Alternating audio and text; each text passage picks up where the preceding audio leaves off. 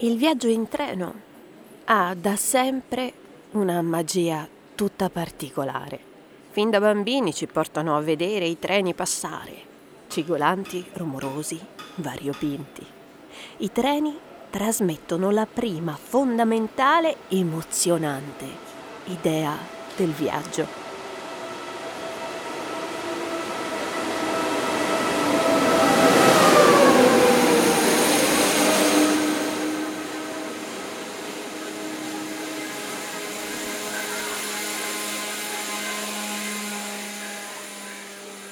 Ma per Angelina il treno ha in sé un altro grande mistero, un sogno, un gioco che ama fare nei suoi costanti spostamenti, soprattutto la sera quando rientra dalla grande città verso il suo paesino in periferia.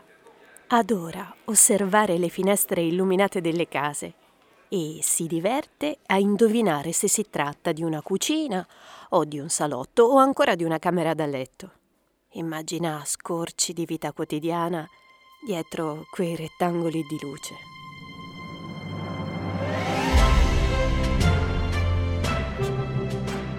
Stai ascoltando Il treno, un racconto di Rossana Mauri con la voce e i suoni di Valeria Battaini.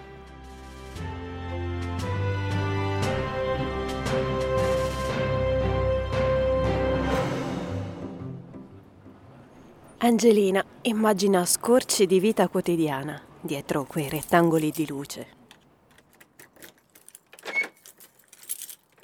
Ad esempio, immagina una madre appena rientrata che appoggia stancamente la borsa della spesa su una sedia di cucina e riempie una pentola d'acqua per preparare la cena. Ne immagina i gesti consueti e indolenti come il togliersi le scarpe in un angolo del ripostiglio e calzare le ciabatte. Riesce addirittura a sentire il rumore ovattato delle suole trascinate per casa mentre ripone i prodotti o piega una maglia o ancora riprende i figli richiamandoli all'ordine. Angelina ama immaginare il vissuto dei personaggi che inventa. In un altro rettangolo di luce immagina due giovani innamorati che convivono da poco tempo. Li sente rincorrersi nei due locali a disposizione e coglie il suono delle loro risate. Fantastica di vederli abbracciati contro le ante di un vecchio armadio o appoggiati al lavandino della cucina mentre si baciano dolcemente e sussurrano frasi appassionate. O la classica scena di una cena in famiglia, con i dialoghi comuni dopo una giornata di lavoro e di scuola. Adora immaginare la professione del padre, l'età dei figli e la scuola che hanno scelto.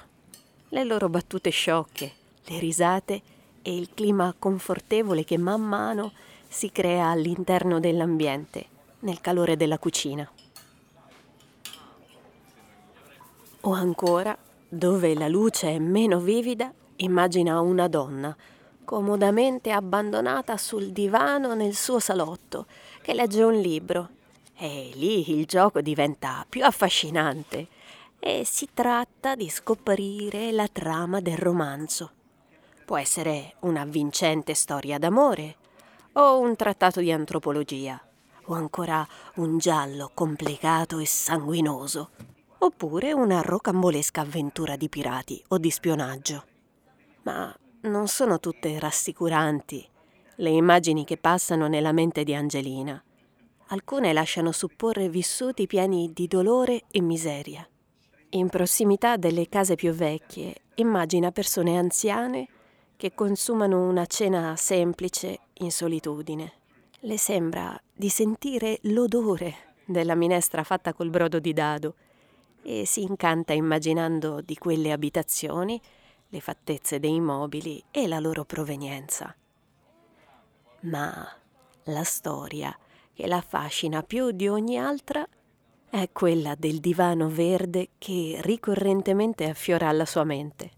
Immagina di intravedere dentro la finestra una sala spaziosa e semivuota, con un camino acceso e con davanti un vecchio e malandato sofà verde bottiglia di fustagno, logoro e scolorito nei punti più usurati, ma morbido, grande e estremamente comodo.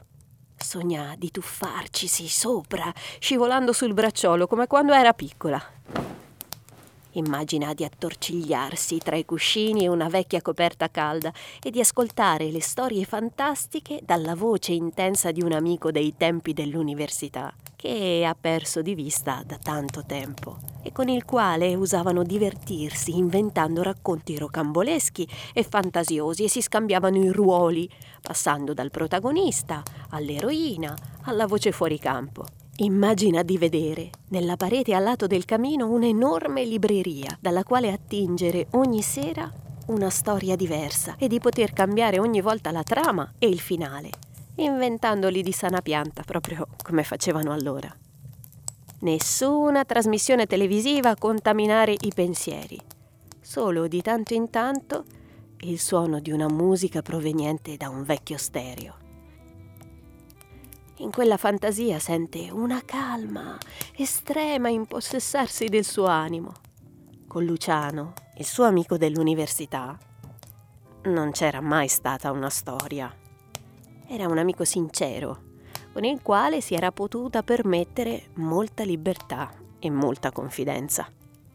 Parlavano di desideri, di sogni, di ambizioni, di storie di cuore ma poi entrambi preferivano uscire a passo di danza dalla realtà e fantasticare.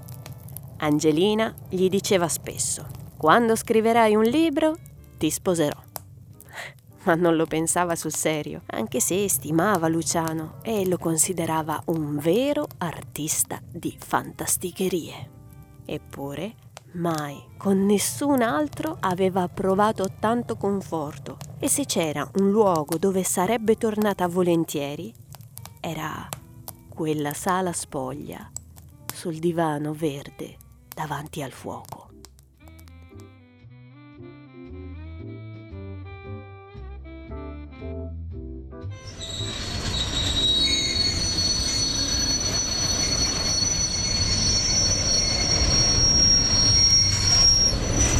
Ma il treno, anche se regionale, viaggia veloce.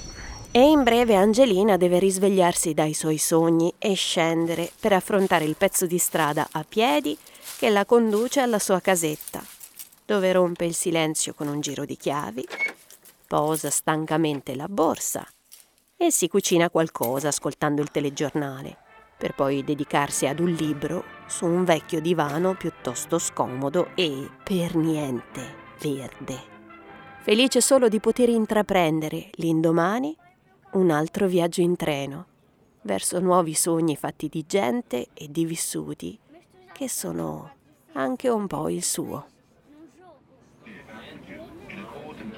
regulations, occupation of 80% of seating and standing places is allowed, which on this train is of 1,174 places.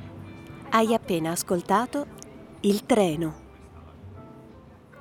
La poesia dei mestieri è un podcast di raccontipodcast.com. Attraverso la narrazione originale puoi scoprire conquiste, impegno e stili di vita di donne e uomini fantastici che del loro lavoro fanno poesia.